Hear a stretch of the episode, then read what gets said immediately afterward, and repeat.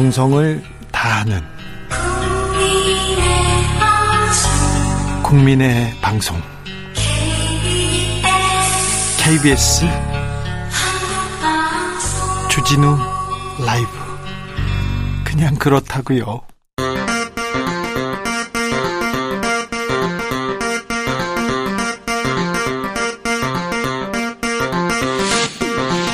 주진우 라이브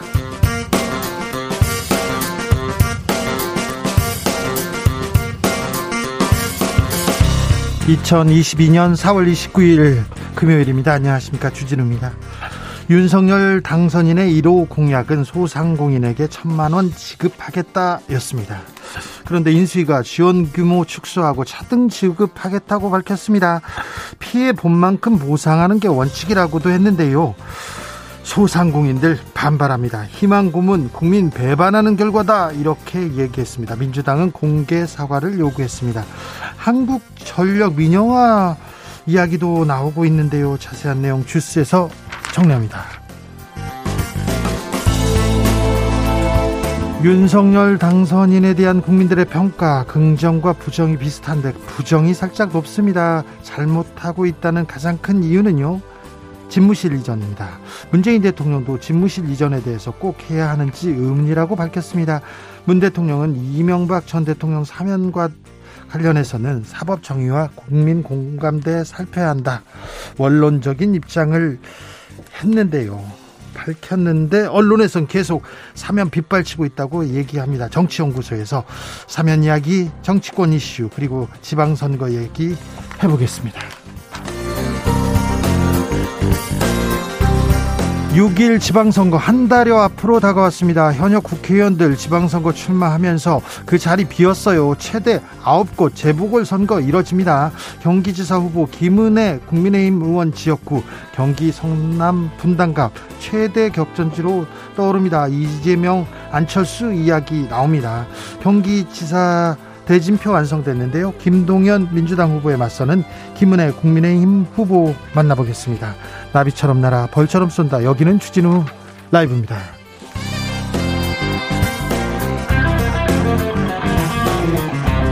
오늘도 자중차에 겸손하고 진정성 있게 여러분과 함께 하겠습니다. 4월의 마지막 금요일입니다. 4월이 갑니다.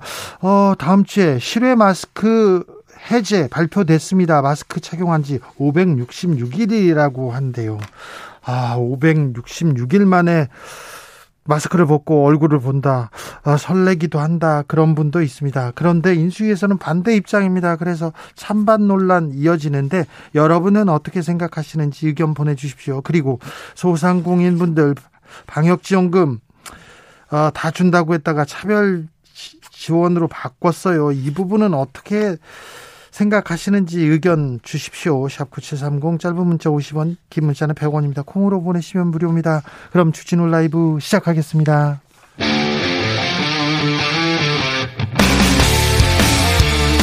탐사보도 외길 인생 20년. 주 기자가 제일 싫어하는 것은?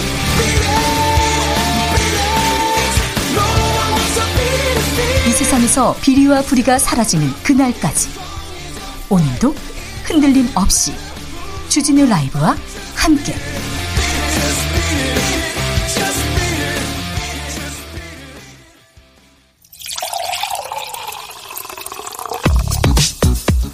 진짜 중요한 뉴스만 쭉 뽑아냈습니다. 주스. 정상근 기자 어서 오세요. 네, 안녕하십니까? 5013님께서 안녕하세요. 머리 물소리 쑥 들어오는 주진우 라이브 했는데 아, 그게 물소리가 그렇게 들렸군요.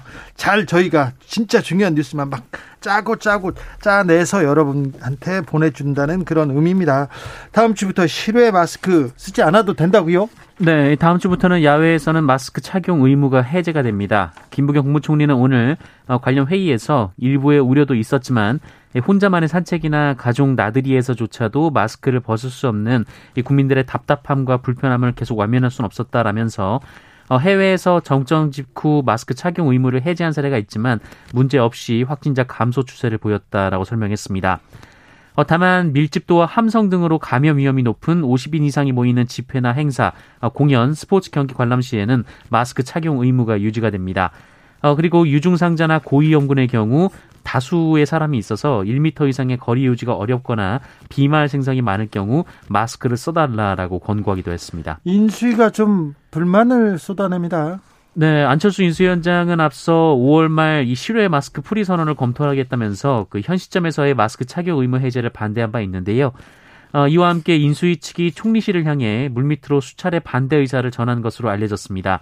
어, 하지만 현 정부는 이미 실외 마스크 해제를 검토한다는 입장을 밝힌 바도 있고 또 현재 방역 상황을 종합적으로 판단했을 때 어, 굳이 유지할 필요가 없다라고 판단했습니다. 이 얘기는 선거 과정 중에 국민의힘에서도 나온 얘기입니다. 네. 어, 그런데 안철수 인수위원장이 오늘 기자들과 만나서 현재 실외 마스크 착용 해제는 과학적 판단 근거가 없다라면서 너무 성급한 판단이라고 주장했고요. 네. 네. 5622님께서 저 마스크 200개 주문했어요. 마스크는 써야 될 것 같아요. 끝난 게 아니라고 생각합니다. 7925님 실내 실내 벗었다 썼다 귀찮아서 그냥 다 쓸래요 얘기합니다. 네. 어떻게 판단하든 뭐 괜찮은데 공원 가서 그리고 뭐 야외에 나갔는데 사람이 없는 데서 이렇게 마스크를 쓰고 있어야 되는 거 그건 좀 불편하다 생각하는 분들 많았어요. 아, 네. 어찌 판단하는지 계속 의견 받아보겠습니다. 코로나 상황은 어떻습니까? 네, 오늘 코로나19 신규 확진자 수는 5만 568명이 나왔습니다. 어제보다 7천여 명 정도가 적고요. 일주일 전과 비교하면 3만여 명이 적습니다. 어, 금요일에 5만 명대 확진자가 나온 것도 11주 만입니다. 위중증 환자는 526명으로 4월 연속 500명대를 기록했고요. 사망자는 136명이 나왔습니다. 안철수 위원장이 오늘 소상공인 지원 대책을 발표했습니다. 네, 안철수 위원장은 어제 기자회견을 열고 코로나19로 손실을 입은 소상공인 자영업자 피해지원금 지급 계획을 발표했습니다. 어, 안철수 위원장은 과학적 추계를 기반으로 온전한 손실 보상을 하겠다라면서 소상공인 소기업의 피해 규모가 약 54조 원에 달한다라고 밝혔습니다. 어, 그러면서 지금까지 이런 통계를 낸 적이 없었다라고 주장했고요. 어, 이를 바탕으로 소상공인 피해 지원금을 차등 지급하겠다라고 밝혔습니다. 어, 현재 액수는 최대 600만 원이 검토되는 것으로 알려졌습니다. 자영업자들 즉각 반발하고 나섰습니다. 네, 김종민 전 장, 전국 자영업자 비상대책위원회 대변인은 오늘 MBC 라디오 인터뷰에서 도대체 어떻게 하겠다는 건지 혼란스럽다라고 했고요. 어, 2년간 순수하게 늘어난 자영업자 대출만 200조라면서 탁상에서 계산한 대학생 과제 발표 같은 PPT라고 혹평했습니다. 네. 또 안철수 인수위원장이 차등 지급을 주장하면서 형편이 좋은 자영업자들은 지원금으로 소고기를 사 먹었다 이렇게 주장한 것과 관련해서 소상공인들이 국가 재정을 좀 먹는 존재인 것처럼 표현했다라며 격앙된 반응을 보인 분들도 있었습니다. 어, 윤석열 당선인이 후보 시절에 손, 손, 소상공인 피해 다 보상하겠다 이렇게 얘기를 했는데요. 다 보상하기는 좀 어렵죠. 사실 어려웠죠. 알고 있었죠. 아, 그런데 차등 지급 이렇게 얘기가 나오니까 이게 피해 규모 차등 이 그 기준은 어떻게 되는지 이게 공정한지 또 그 얘기가 계속 나옵니다.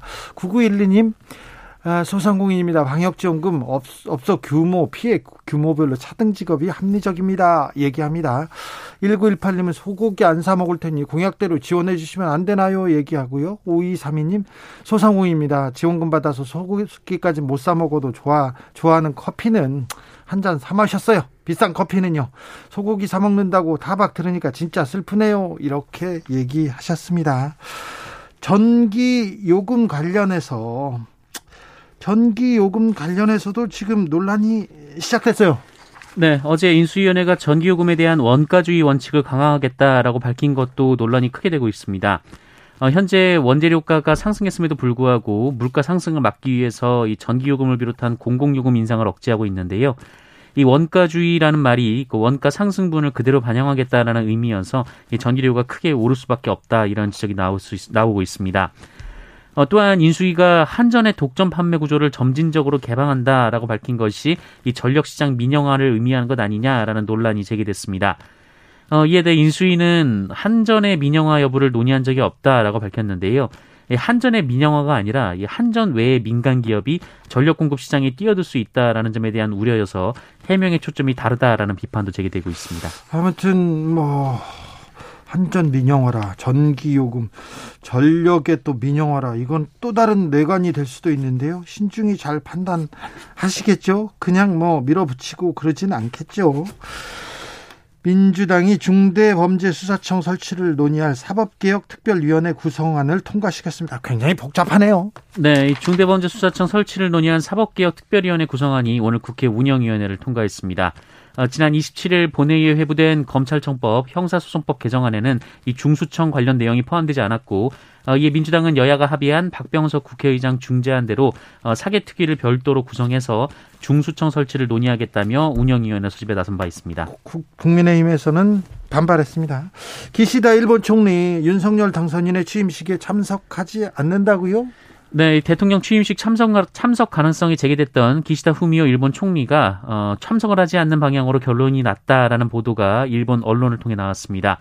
어, 대신 일본 정부는 하야시 요시마사 외무장관 등의 참석을 추진한다라고 합니다.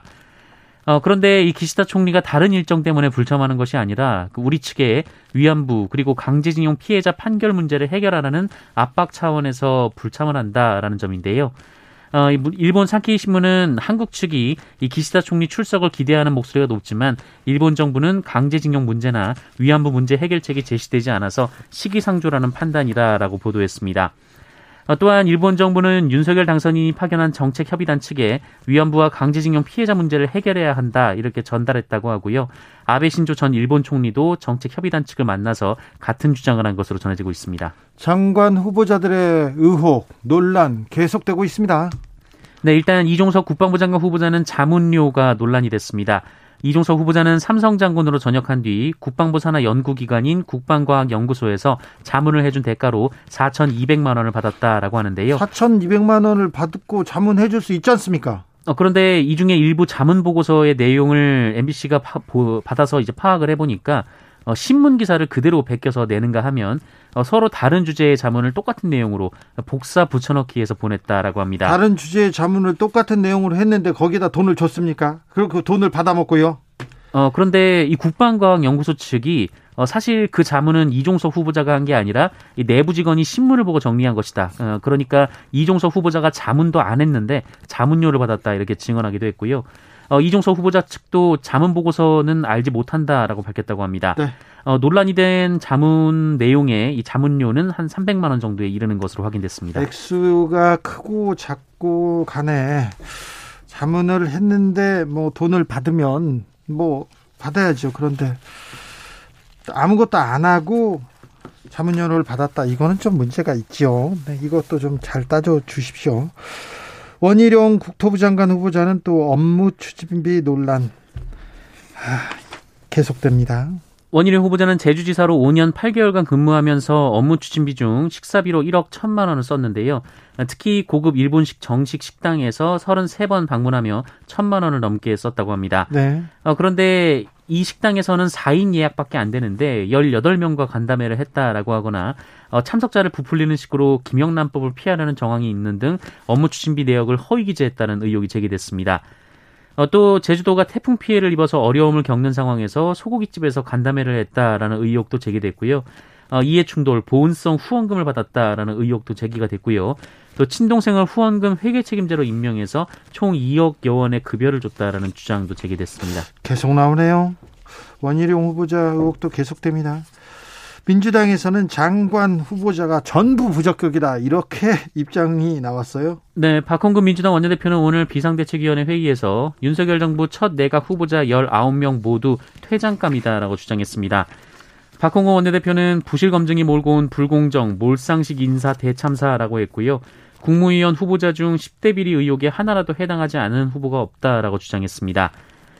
어, 박홍구 원내대표는 10대 의혹 중 7개 이상을 가진 비리 종합한 후보가 9명이고 어, 2명을 빼고는 모두 각종 찬스 특혜 의혹이 있고 또 후보자 전체가 도덕성과 자질 의혹을 받고 있다고 덧붙였습니다.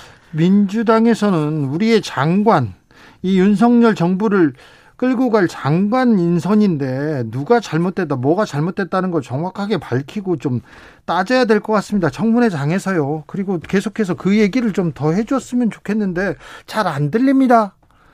누가 이렇게 전부 부적격이라는데 뭐 왜 부적격인지 조금 알려주셔야 할 의무가 있습니다. 민주당도 문재인 대통령이 대통령이 국민청원의 마지막 응답자로 나섰습니다. 마지막 답변이 될 것 같아요. 네, 문재인 대통령은 오늘 청와대 국민청원의 마지막 답변자로 나서서 총 7건의 국민청원에 대한 입장을 밝혔습니다. 어, 이중 관심을 모은 대목은 우선 집무실 이전과 관련된 청원이었는데요. 어, 문재인 대통령은 원래 공약했던 광화문 이전이 어렵다면 큰 비용을 들여서 꼭 다른 곳으로 이전을 해야 하는 것인지 의문이다라고 말했습니다. 어, 또한 이전을 한다고 해도 국방부 청사가 가장 적절한 곳인지 안보가 엄중해지는 시기에 국방부와 합참, 외교부 장관 공간 등을 연쇄 이전시키는 방식으로 추진하는 것이 맞는지도 의문이다라고 말했고요. 이 국가의 백년 대계를 토론 없이 밀어붙이면서 소통을 위한 것이라고 하니 무척 모순적이라고 느껴진다라고 비판했습니다. 사면 관련된 관련된 질문 계속됐어요? 네, 이명박 전 대통령 사면에 반대하는 청원이 있었는데요. 이 청원에 대해서는 청원인과 같은 사면 반대 의견을 가진 국민들도 많지만 이 국민 화합과 통합을 위해서 사면에 찬성하는 의견도 많다라며 이 사법 정의와 국민 공감대를 잘 살펴서 판단하겠다라는 원론적인 답변을 했습니다. 네. 또 의료 민영화를 막기 위해 제주 영리병원을 국가가 매수해달라라는 취지의 청원도 있었는데요. 의료 민영화에 대한 우려는 공감한다라고 말을 했지만 국가 매수 방안에 대해서는 아직 언급하기 이른 상황이라고 말했습니다. 한편 국민청원 제도와 관련해서는 국민청원권 확대는 거스를 수 없는 시대적 흐름이라고 말하기도 했습니다. 네. 윤석열 당선인이 한명숙 전 총리 관련해서 수사 방해 의혹이 있었어요. 근데 법원에서는 불기소가 맞다는 결론을 내렸습니다. 네, 고위공직자 범죄수사처가 한명수 전 국무총리 모해위 중 교사 사건 수사 방해 의혹과 관련해서 윤석열 당, 대통령 당선인을 기소하지 않은 처분은 타당하다라고 판단했습니다. 네. 어, 서울고법은 오늘 한 시민단체가 공수처의 불기소 처분에 불복해낸 재정 신청을 기각했다라고 밝혔는데요. 네, 재판부는 사건 기록과 신청인이 제출한 모든 자료를 면밀히 살펴보면 이 수사처 검사의 불기소 처분을 수긍할 수 있고 어, 달리 불기소 처분이 부당하다고 인정할 만한 자료가 부족하다라고 밝혔습니다. 이 재정 신청은 고소고발인이 검찰, 공수처 등의 불기소 처분에 불복해서 법원에 다시 판단을 구하는 제도인데요. 이 법원이 재정 신청을 인용하면 이 소추 기관은 공소를 제기해야 하지만 법원이 이를 기각한 상황입니다. 네. 다만 시민단체와 별도로 그 이문정 법무부 감찰 담당관도 어, 불기소 처분에 불복해서 재정 신청을 냈는데요. 이 건은 아직 법원 결정이 나진 않았습니다. 이명박 전 대통령이 노년동 사저 공매 됐는데요. 취소 소송을 냈어요. 2심에서도 패소했습니다. 네, 2심에서 패소했습니다. 검사는 지난 2018년 이명박 전 대통령을 구속 기소하면서 예. 이명박 전 대통령의 실명 자산 그리고 차명 재산의 추징 보전을 청구했고 예. 법원이 이를 받아들여서 사저와 부천 공장 건물 부지 등을 동결했습니다. 네. 어, 이후 이명박 전 대통령은 2020년 10월 대법원에서 형을 확정받았는데요. 예, 검찰은 벌금과 추징금을 징수하기 위해서 캠코의 공매를 위임했으며 이 논현동 건물과 토지는 지난해 7월 어, 111억 원 정도의 낙찰이 됐습니다. 벌금을 아, 이, 벌금을 안 내서 그래서 집을 팔아 가지고 110억 정도의 집을 집값으로 지금 벌금을 충당한 거예요. 네, 어, 이에 이명박 전 대통령은 이 논현동 건물 지분은 부부의 공동 소유이기 때문에 일괄해서 공매로 넘긴 것은 잘못됐다라며 행정소송을 냈는데요. 네. 기각됐습니다. 네. 벌금을 안 내서 지금 공, 집이 공매된 겁니다. 그런데 언론에서는 이명박 대통령 사면대도 갈 곳, 갈곳 있나 이렇게 걱정하고 있었, 있던데 이분 돈 많습니다. 그 논현동 사적 공, 그 경매로 넘긴 게 110억 대고요. 아우 정말 많아요.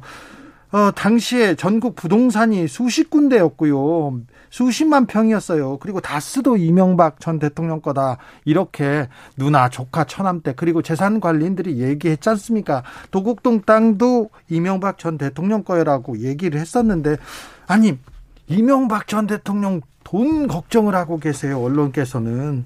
참, 근데 아무튼 그렇게 돈이 많은 분이 벌금을 내야 되는데 벌금을 안 냅니다. 그건 좀, 좀 놀라요. 그래, 벌금을, 벌금을 안 내니까 집을 이렇게 공매로 이렇게 가져갔는데 그 거기에서 또 소송을 하고 있는 걸 보면 참 부자가 돈에 대해서는 정말 꼼꼼하시다 이렇게 생각합니다. 기억하시죠? 아, 이분께서 김경준 씨한테 140억을 받기 위해서 아, 청와대와 검찰과 외교부를 움직여서요. 미국 스위스 정부를 설득해서 김경준한테 걸려있던 걸려있던 계좌가 동결됐던 그 계좌를 풀어서 거기서 돈을 가져갔어요. 그 140억을 가져가려고 이 공권력을 이용하지만 않았어도 영원히 이명박 전 대통령은 편안하게 사셨을 거라는 생각이 드는데 참 꼼꼼하게 여기서 계속 돈을 네, 따지고 계시군요. 북한의 기밀을 넘긴 군 장교가 구속됐습니다. 네. 어, 관련돼서 뉴스가 나왔는데요. 군사안보 지원사령부는 북한 공작원 지령을 받아 군사기밀을 유출한 혐의로 현역 육군대의 29살 남성을 구속 기소했다고 밝혔습니다. 진짜 간첩이네요. 네, 이 사람은 지난해 북한 해커의 지령을 받고 육군 보안 수칙 등 군사 자료와 기밀을 여러 차례 이 텔레그램을 통해 전송한 혐의를 받고 있고요.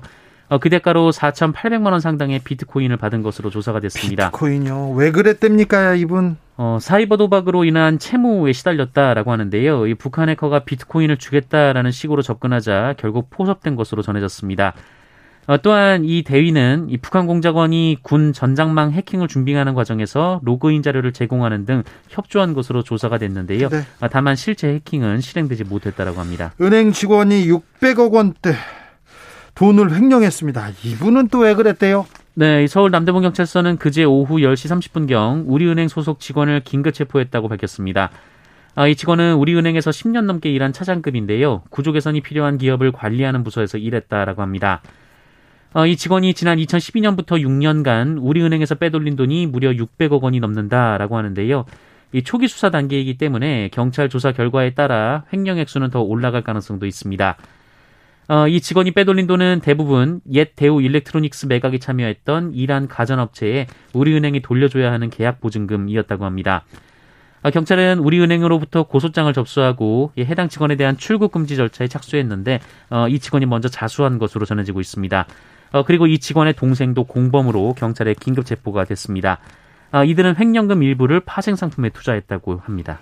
주스 정상근 기자 함께했습니다. 감사합니다. 고맙습니다. 꽁냥님께서 재벌 상속세 걱정, 부자 종부세 걱정, 연예인 빚 걱정 제일 쓸데없습니다. 이렇게 얘기하셨고요.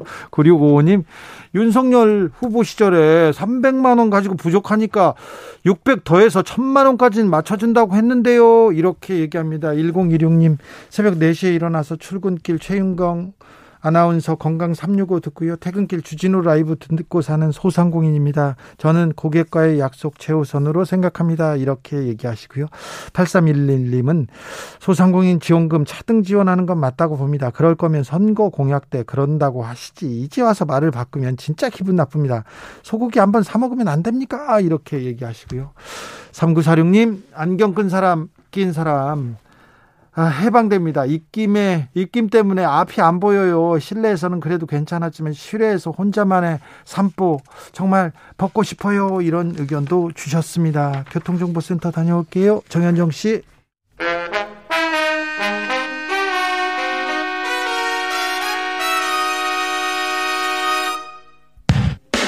주진우 라이브 돌발 퀴즈. 오늘의 돌발 퀴즈는 주관식으로 준비했습니다. 문제를 잘 듣고 정답을 정확히 적어 보내주세요. 올해는 근로자의 날과 부처님 오신 날 두 공휴일 모두 일요일이지만 두 날 모두 대체 휴일은 적용되지 않는다고 합니다. 3일절과 광복절, 개천절, 한글날 그리고 이날이 토요일, 일요일과 겹치는 경우에만 대체 휴일이 지정되는데요. 어린이를 소중히 여기고 어린이의 행복을 도모하기 위해 제정한 법정기념일인 이날은 언제일까요? 샵 9730 짧은 문자 50원 긴 문자는 100원입니다. 지금부터 정답 보내주시는 분들 중 추첨을 통해 햄버거 쿠폰 드리겠습니다. 주진우 라이브 돌발 퀴즈 월요일에 만나요.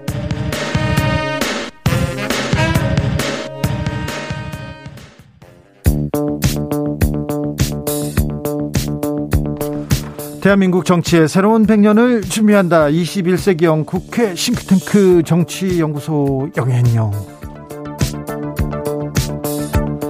정치권에 보내는 고급진 정치 컨설팅 오늘도 뜨겁게 분석해 봅니다. 정치는 데이터다. 정치는 과학이다. 박시영 TV 진행자 어서 오세요. 네, 반갑습니다. 박시영입니다. 정치는 촉이다. 감이다. 최영일 평론가 어서 오세요. 요즘에 정치 안 보세요? 정치는 네? 초자연 현상이에요. 그 무슨 일이 벌어질지 알 수가 없어요. 네.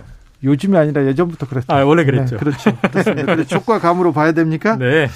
어, 자, 집무실 이전 얘기가 또 올라오네요. 이게 음. 이거는 잠잠해질 이슈가 아닌 것 같아요. 네. 아, 이거 네. 뭐 한동안 계속 지속되겠죠. 아니 일단은 네.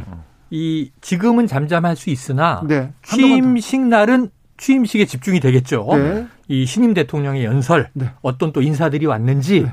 뭐 기시, 기시다 일본 총리 안 올 것 같은 분위기지만 어쨌든 그날 또 그림이 박근혜 전 대통령, 윤석열 이제 신임 대통령, 퇴임한 문재인 대통령이 또 한 컷에 잡힙니다.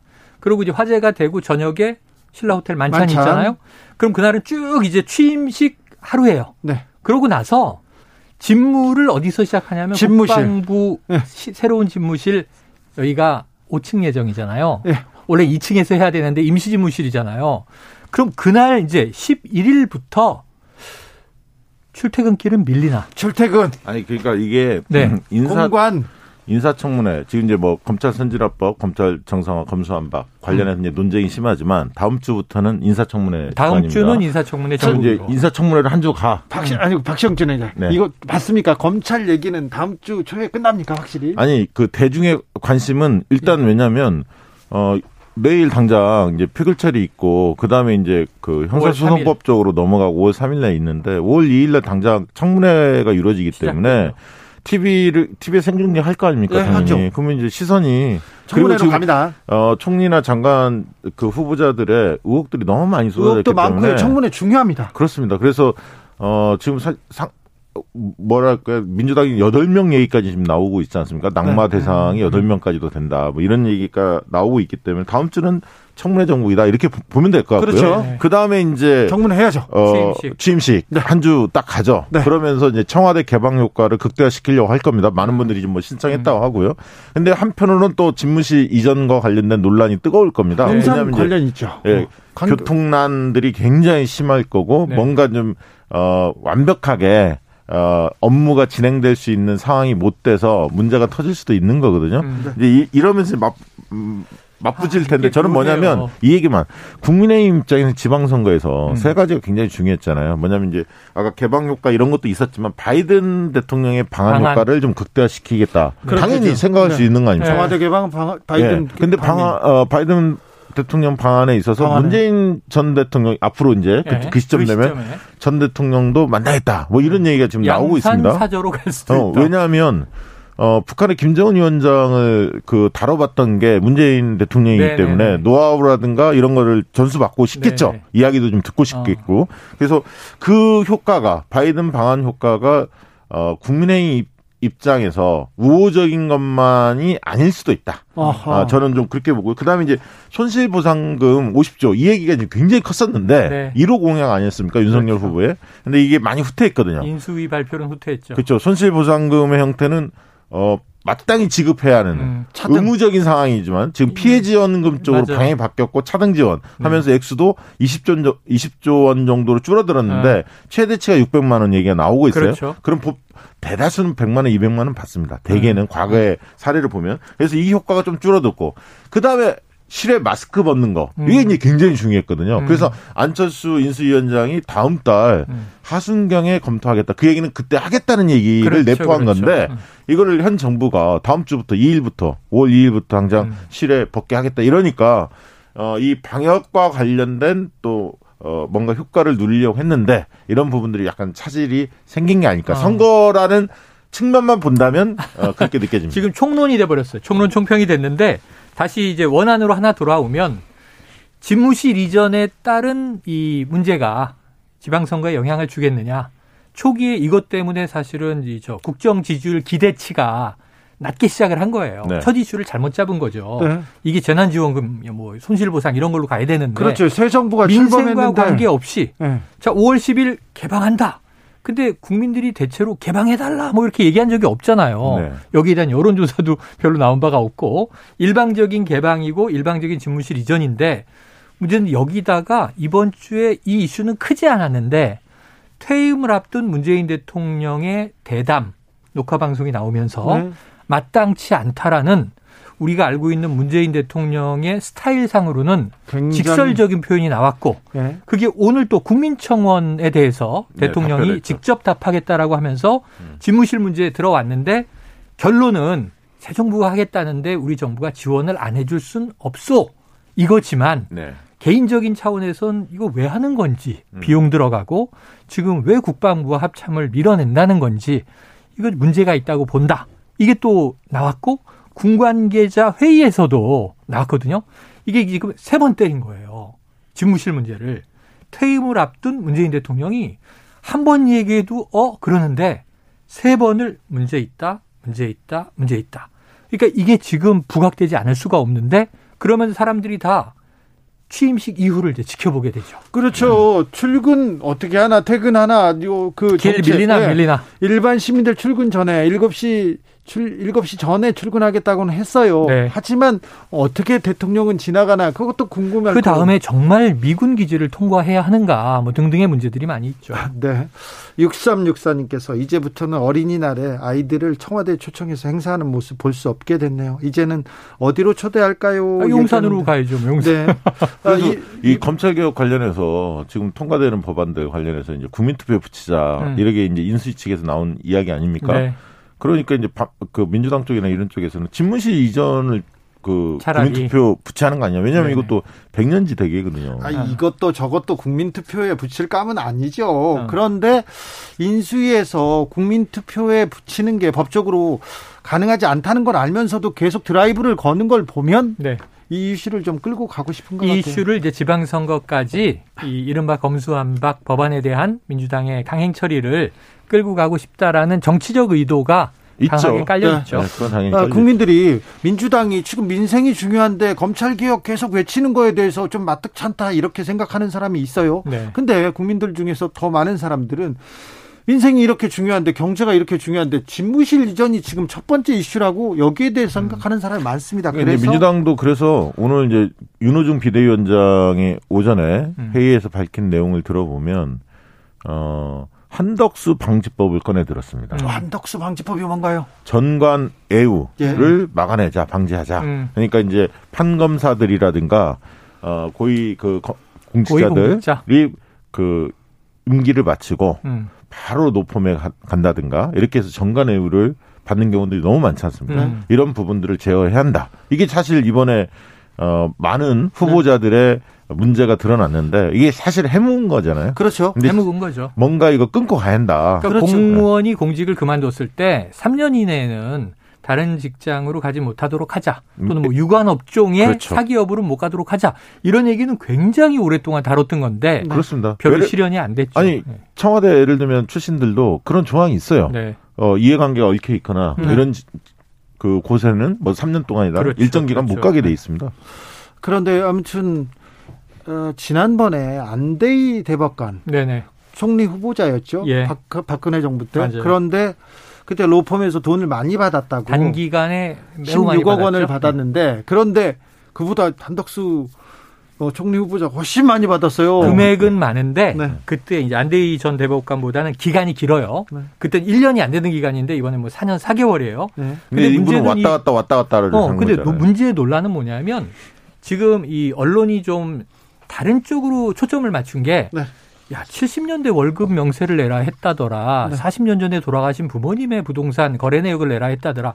이런 거 민주당 다 빼줄 수 있다는 거예요. 의례적인 거고. 아, 빼줘야죠. 네, 그러니까 역대 총리보다 두세 배 되는 자를 요구해서 이거 대응이 너무 어렵다. 근데 80% 냈다고 해요. 네. 근데 이게 윤호중 이 비대위원장 얘기가 너무 재미있게 들려왔던 게 뭐냐면 아니 내용을 열어보니까 핵심 이슈에 대한 답변이 중요한데 지금 얘기한 김앤장에서 무슨 일을 하고 도대체 4년간 18억 원을 받은 건지 업무 내역을 좀 제출하시오. 그랬더니 네 쪽짜리 문서를 냈는데 뒤에는 영문 연설문이니까 내가 뭐 영어 연설을 했다. 그런 게 한 두 두 쪽 이상 들어 있고 한쪽 반에 딱 들어 있는 게 간담회 사회. 예, 사회. 그럼 이게 간담회 한 번이 5억이란 얘기인지 이게 이제 궁금하다라는 그러니까 거죠. 국민들이 볼 때 뭔가 숨기고 싶은 뭐가 있는 거 아니냐. 네. 총리 시절에 역할했던 거와 연관된 음. 이런 걸 의심이 드는 거예요. 자꾸. 역대 정권 총리 후보자 중에 한덕수 총리만큼 의혹이 많은 사람이 있었나 이런 생각도 들고요. 네. 장관 후보자들 의혹 많습니다. 오늘 결론조사 보니까 벌써 어. 안 좋더라고요. 안 좋죠. 네. 근데 대통령 이 집무실 이전 때문에 또 여론 안 좋습니다. 그럼에도 불구하고 민주당의 지지율은 계속 떨어지고 있습니다. 네네. 0926님 출퇴근 걱정하지 마시고 다 잘할 겁니다. 민주당 네. 법사위에서 하는 꼴이나 좀 얘기 좀 해보세요. 네. 민주당에 대한 그 시선 싸늘합니다. 민주당 지지율 음. 또 떨어지고 있어요. 아니 그러니까 단기에는 그 아무리 이야기해도 이 강행철이라는 딱지를 지금 계속 붙이려고 하는 거 아닙니까? 네네네. 국민의힘 쪽에서. 근데 음. 사실 냉철이 보면 이거는 누가 봐도 중재안을 합의 처리한 것을 의총까지 결의한 것을 걷어찬 거거든요. 음. 국민의힘 쪽에서 할 말이 없는 거예요. 앞으로 그러면 이 얘기는 앞으로 그 5년 내내 네? 강대강 그 전선 힘과 힘으로 맞붙겠다. 네. 여소야대를 존중하지 않겠다. 21대 지금 국회 자체는 여소야대 네. 아닙니까? 네. 어, 민주당이 다수 의석이잖아요. 다수 의석을 힘으로 밀어붙인다? 그럼 계속 이런 식으로 파열음이 날 수밖에 없는데 어쨌든 지방선거를 앞두고 있다 보니까 저는 지방선거를 의식한 음. 세력은 제가 볼 때는 민주당보다 국민의힘이다. 왜냐하면 지방선거만 생각하면 검찰 이 선진화법 정상화법을 음. 추진한 것이 도움이 안 돼요. 그렇죠. 어. 민주당한테 도움이 안 되죠. 도움이 안 됩니다. 네. 저는 조금 시각이 달라요. 네. 뭐냐면 민주당도 일단 혼날 필요가 있어요. 그러니까 뭐냐면 너무 급했어. 왜 급했느냐? 그 이유는 간단해요. 대선에서 패했기 때문이에요. 정권이 유지됐으면 이번 임기 내에 국무회의에서 처리할 리가 없죠. 다음 차기 정부에서 천천히 갔을 거예요. 1, 2년 두고. 그럼 이제 결국은 총선 전에 요 180석이나 줬는데 이거 하나 못 끝내냐? 그럼 2024년 총선 전에 끝냈겠죠. 이 이른바 검찰의 수사권을 분리하는 법안을 그러고 그 당시에 이제 뭐 중수청이 만들어졌든 말든 쭉 갈 텐데 네. 지금 정권이 교체되는데 전직 검찰총장이 대통령이 됐고 지금 한동훈 전 검사장이 법무부 장관이 이제 지명된 상황이고 이건 임명이 강행됩니다. 민주당이 반대해도 다른 사람들이 누가 낙마할지 철회될지 모르지만 한동훈 법무부 장관은 전 간다고 봐요. 그럼 이건 기정사실화 됐는데 어, 그러면 이제 민주당은 민주당식 표현으로 검찰공화국 되겠다.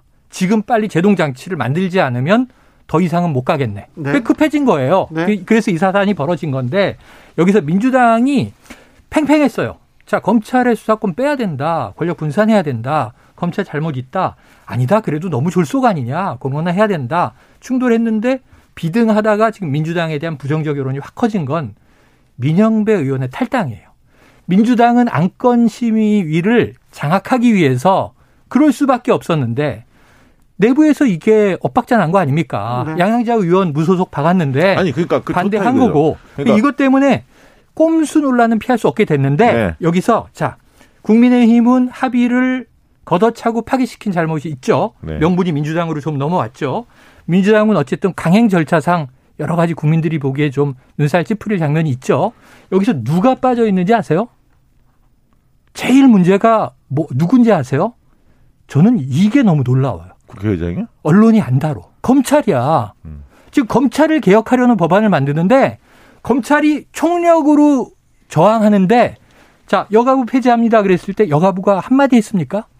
아니 박근혜 전 대통령이 해경, 해경 해체합니다 그랬을 때 해경이 한마디 했습니까? 예를 들어 국정원의 국내 파트도 폐지됐고요. 아, 힘이 세잖아요. 문재인 정부에서 기무사도 해체가 됐어요. 그런데 검찰은 해체도 아니고 자 수사권 기소권을 분리하겠습니다. 그랬더니 총력 저항을 하는데 사표를 줄줄이 내면서 여기에 대해서 아니 저는 검찰 얘기도 들어봐야죠. 뭐가 문제인지.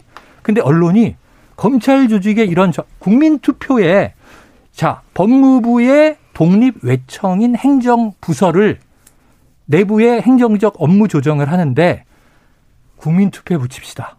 이 개헌급이냐 이거예요. 국가 아니나. 네, 그런 그 지적 충분히 할수 음. 있다고 보여지고요. 저는 이런 이런 측면도 하나 생각합니다. 이번에 어, 국회의장의 역할이 과연 어디까지냐. 음. 그 다음에 상임의장의 상임위 의장의 역할이 어디까지 이거 짚어봐야 됩니다. 무슨 얘기냐면 국회의장이 동의하지 않으면 여야 합의가 이루어지지 않을 때 지금 사실은 합의를 했는데 깬 거죠 판을. 음. 근데 국회의장이 또 어, 원래 본회의에 올랐던 원안에서 민주당이 수정안을 내려고 하니까 국회의장이 도저히 못 받겠다. 음. 그러면서 비토를 놓으면서 사실은 어, 수정안 형태로 바뀐 거거든요. 원안보다는. 음. 원안은 좀 더 개혁적인 목소리가 담겼죠. 수정안을 바뀌었습니다. 국회의장이 모든 거를 좌지우지할 수 있느냐. 여야 합의가 안 됐을 경우에 음. 이 부분 짚어봐. 두 번째는 뭐냐면 국회가 일상적으로 상임위원장이 반대하면 여야 합의가 없을 때 통과시키지 못하는 지금의 어떤 풍토 관행이 있어요. 실질은 그렇지는 않습니다. 음. 전체 원래는 상임위 의원들이 합의가 안 되면 뭐 표결 처리나 이런 걸 해줘야 하는데 의장이 산, 상정은 안 해요. 상임위 위원장이. 음. 그래서 법사위 위원장이 하반기에는 국민의힘 쪽이 맡게 돼 있고요.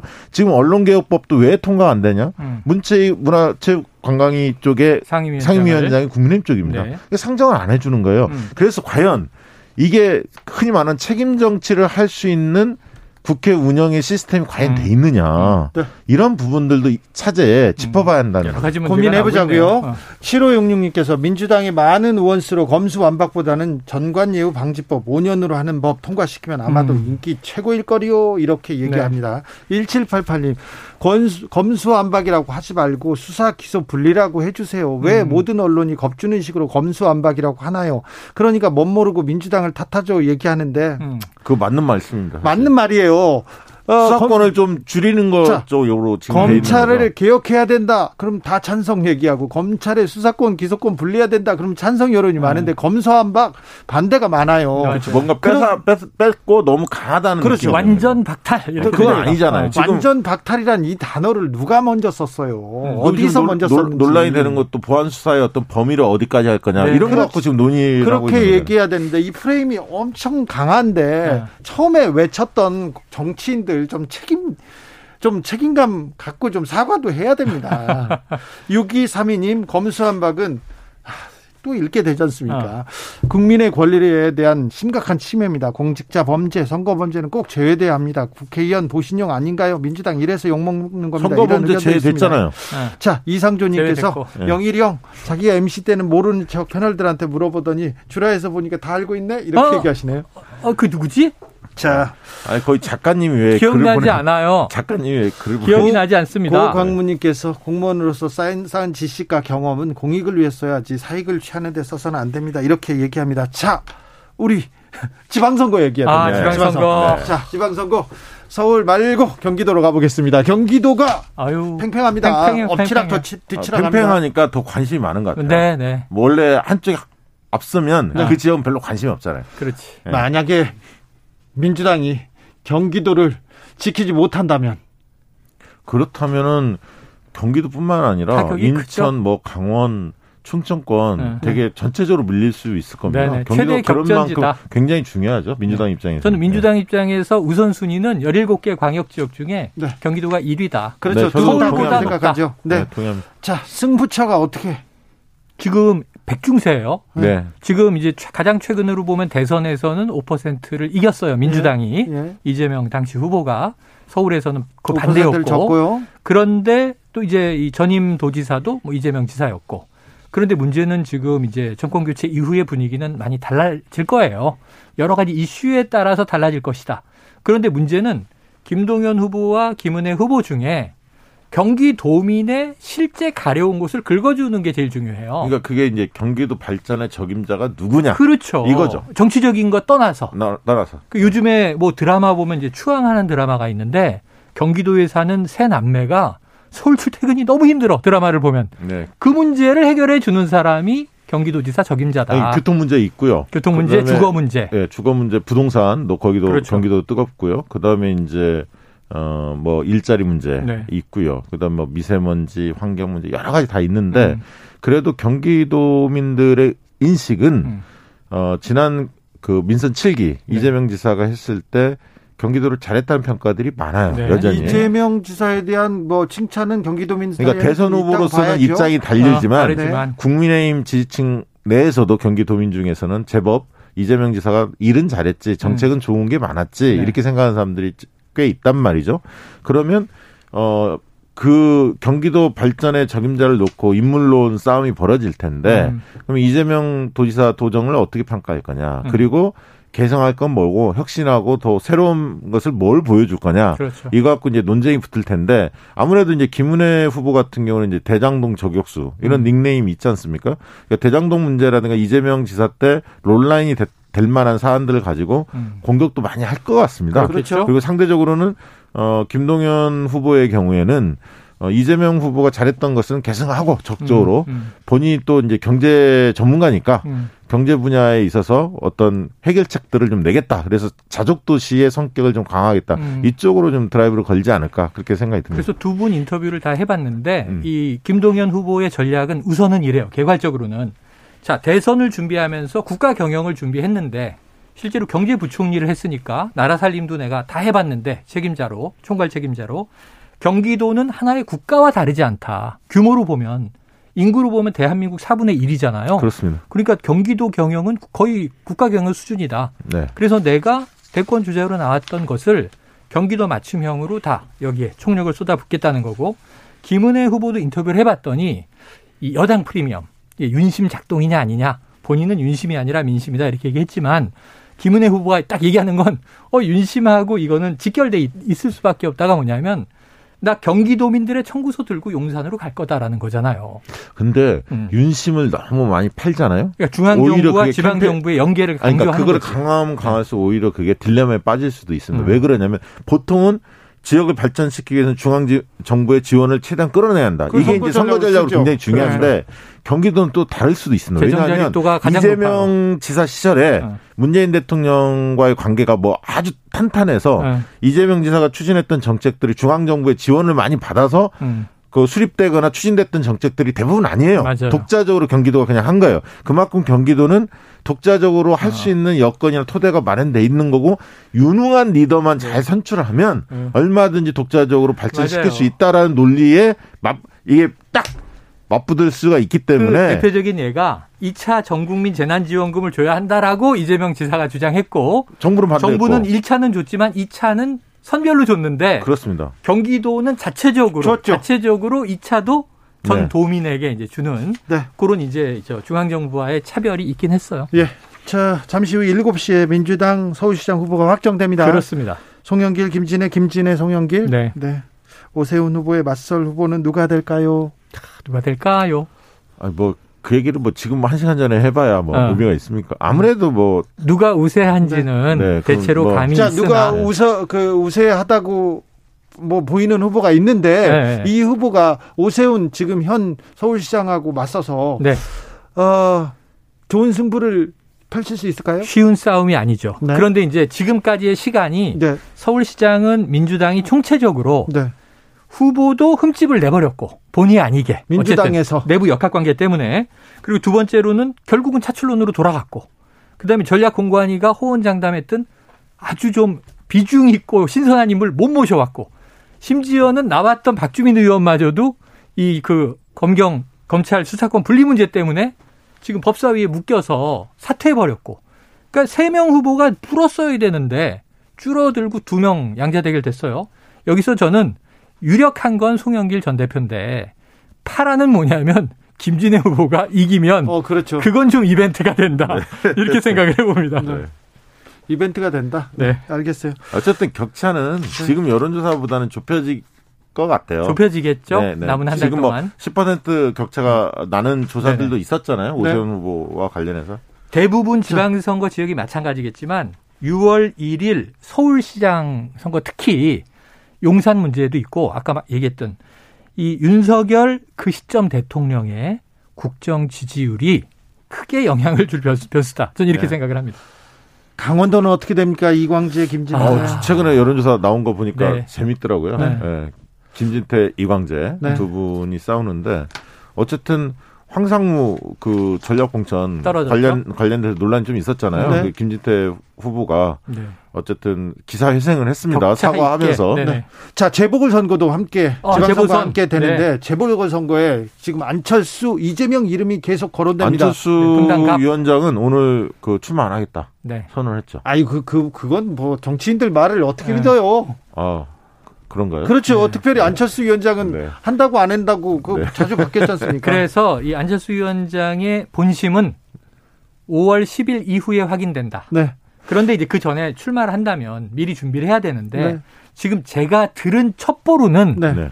이미 선거 준비에 돌입했다 이런 예. 보도도 있어요. 그런데 안철수 추대해 주기를 바란 건가? 그렇죠. 생각할 여유가 없다고 얘기했거든요. 아 근데 지금 보면 오늘. 이게 이준석 당 대표 입장에서 너무 좋은 게 아, 이제 노원을 떠나시는 겁니까? 아, 분당으로 가시는 겁니까? 그렇죠. 네. 이준석 대표 입장에 너무너무 너무 홀가분하지. 네. 이준석 대표도 또 뭐 의원 배지를 달고 싶어 할 거고 네, 거기에 또 이재명 이름이 계속 거론됩니다. 그러니까 이 대권 주자급인 안철수 만약에 이 인수위원장이 네. 분당갑에 출마한다면 여러 가지 얘기가 만렙이 거기 있다. 근데 그거보다 더 강한 명분을 만들어야 될 거예요. 왜 안철수는 분당갑에 출마하는가? 노원을 네. 버리고 이곳으로 왔는가? 자, 사실은 원내 진입해야 차기 네. 대권에 그렇죠. 유리하니까. 네. 근데 그러면은 문제는 민주당에서도 대권 주자급을 내보내야 되는데 누가 있느냐? 지금 송영길 아니 지금 이제 김병관 위원장이 네. 나오는 나오려고 하는 것 같은데 분위기는 그렇죠. 이제 이재명 상임 고문의 차 추설이 계속 나오고 있죠. 근데 틀리는 거죠. 약간 입장들이 그 전에는 좀그 보궐선거 출마 안 할 것 같은 분위기가 있었는데 그렇죠. 최근, 최근에는 이제 반반 정도 약간 바뀌는 분위기 네. 같습니다. 분위기가 바뀐답니다. 한동훈 청문회에 대해서도 얘기해야 되는데 여기서 이야기 줄이겠습니다. 네. 정치연구소 영앤영, 최영일, 박시영 두 분 감사합니다. 고맙습니다. 고맙습니다. 검수 기분, 검수 반박 얘기 계속됩니다. 저는 2부 다시 돌아옵니다.